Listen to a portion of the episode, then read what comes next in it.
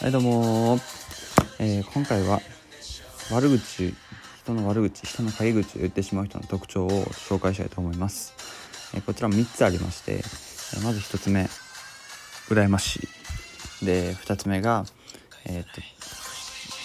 多様性を認められない、そして3つ目は、自分を客観視できないってことですね。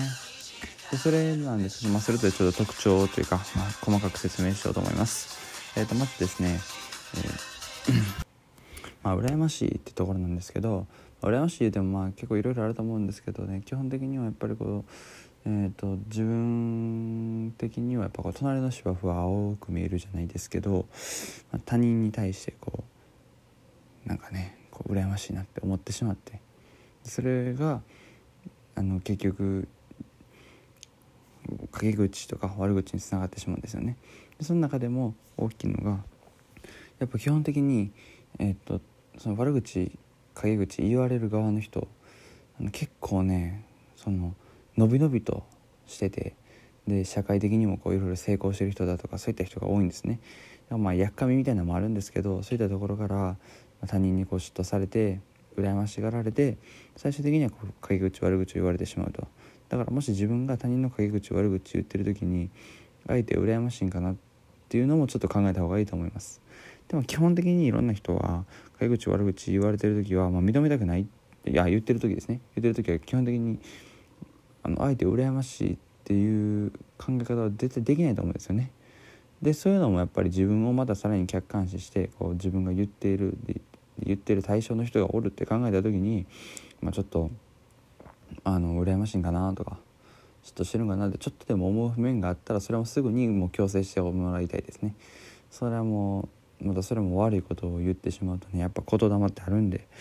周りに悪影響ですね。基本的には周りにも悪影響ですし、それで言ったことで自分にも悪影響になってしまいますってことで、基本的にそういうことは言うのをやめましょう。じゃあ次2つ目いきます。多様性を認められない、相手の違いを認められないということですね。もうこれはですね、やっぱり人間というものは基本的に自分のと似た性格の人と群れます。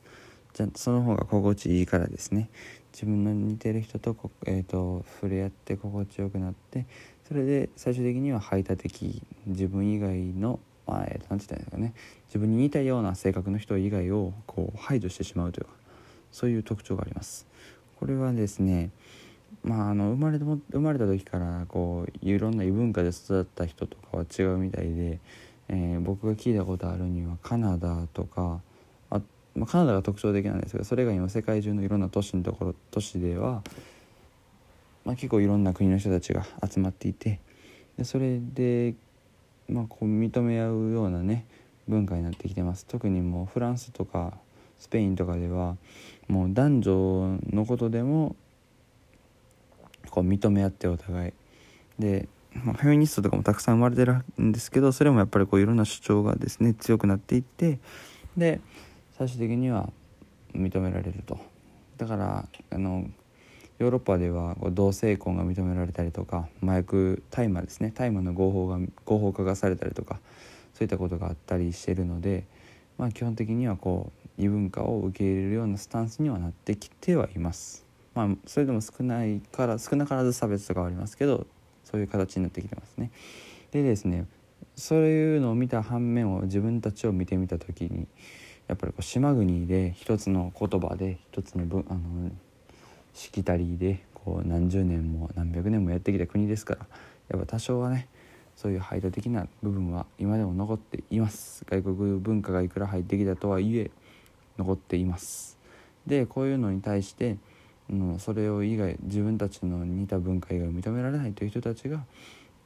やっぱり偏見とかね差別的な形で他人の悪口陰口を言って、で最終的には自分の殻に閉じこもってしまうという狭いね世界で生きていくことになっていくんで、これもやめるようにしましょう。基本的には認めた上で自分の意見を言うと。それでも絶対認められないっていう場合はもう多分一生その殻にこもったままです。そういう人はもう残念ですが諦めるしかないんですけど、基本的にはやっぱりいろんなね文化、いろんな人たちと出会って、その中で大切、もう学ぶ、とにかく学んでいくことが大事なんですね。で、学ぶというのはマネブという言葉から発展した言葉で、誰かを真似するところから始まります。なので一回違う文化を見た上で真似をしてみて、最終的にはそれを自分のものに取り入れる、もしくはそれを見て自分がどうしたいかっていうのを決断してもらえると助かりますというか、それがためになるんで、基本的にはその方がいいですね。なので排他的にならず、まず一回認めるところ、例えば討論とかでもよくあるように、例えば相手が違う意見を言った時に、自分はこう情報一回「あ、そうですよね、何々ですよね」っていうのを言った上で、そこで私はこう思いますっていう意見を言うのがよく討論であるんですけど、それをこう心の中で、ね、自分でやってみて、その上でこう学んでいっていただけたらなと思います。ということで最後3つ目いきましょう。自分を客観視できないということですね。これ1つ目のやつに似てるんですけど、他人が羨ましいというところからですね、他人が羨ましいことは自分客観視できれるんちゃうかって思うかもしれませんけど、そういう人たちはあまり自分客観視できていません。なぜなら自分を客観的に見ようとするということは、多少こう改善しようと努力することなんですけど、やっぱり他人の悪口言うということは、自分を上げるより先に相手を下げることを優先してるからなんですね。で、こういった人たちがね、もうたくさんいるせいでね、もうこういろんなねことがはびこっております。もう特にあなたの職場、学校いないですか？男女関係ないです。他人の悪口とか言いまくって、それで自分を上げようとして納得してるんですよ。こういう心どう思いますかって話ですよね。先ほどお話ししたように言霊というのはあって、悪口言う人たちの周りにはマイナスオーラがいっぱいあふれます。そういうことによって周りの人たちの空気が悪くなって、なんなら自分も言われてるんじゃないかっていう状況に陥ってしまうんですけど、これね、実は言ってる本人も自分が言われてるんじゃないかっていう状況に陥るんですよ。はい、これね、例えばね、浮気とかあるじゃないですか。よくカップルとかでも浮気疑う側の人って意外と自分がそういうのしやすかったりするんですよ。自分がしやすいからこそ他人に疑うと。だから自分の感覚、自分の概念で生きているからこそ、自分の価値観ですね。自分の価値観で生きてるからこそ他人を疑ってしまうというね、傾向があります。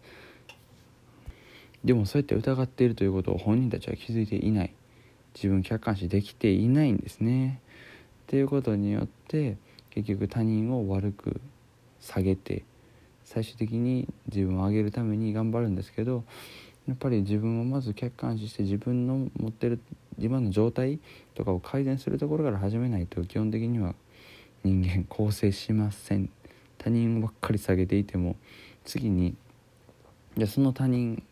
下げてた人たちがいなくなったとします。それでも違う人にやったらまだ結局下げることしかできないんですよね。自分を上げていこうもんなら周りの状況が変わっても関係ないんですけど、それでも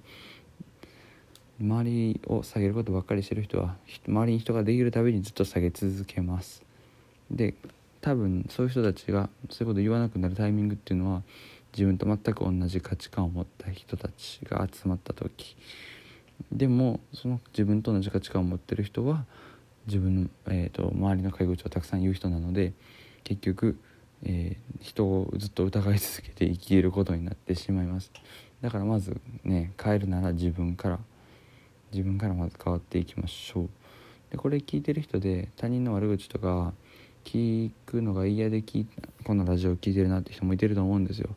それは本当にありがとうございます。でもですね、まずその陰口とか悪口とかをもうそもそも相手しないところから始めた方がいいです。本当に。だって心理的な状況というか、心理的なことは説明したので、もうそれ以降はですね、もう関わらない。それが一番です。で、例えば会社とか学校とか同じ空間で聞こえてくるという人がいるとします。もうそれも基本的に無視してください。もうここの今の価値観聞いてどう思いましたかって話ですよね。この話聞いてたら基本的にはもうなんか相手するのもアホらしいとかストレスに溜まってんのもアホらしいって思うかもしれません。非常にかわいそうな人なんやって思ってしまうと思います。なのであまり相手をこうよく見ようと努力するのも大事ですけど、もうたまにはですね、もう距離取って、その中であこういう考え方もあるんやなぐらいで流しておく方がいいと思います。あとは自分自身がどう生きたいかです。自分自身がそうやって陰口ばっかり言って生きていきたいならそれで大丈夫だと思うんですけど、もうそうじゃなくて自分はそういう人生が嫌だっていうんでしたら、もう反面教師でドライで最終的には自分が生きたいように生きていってください。これを本当にもう僕は推し続けたいと思ってます。はい、本日も聞いていただいてありがとうございました。それではまた。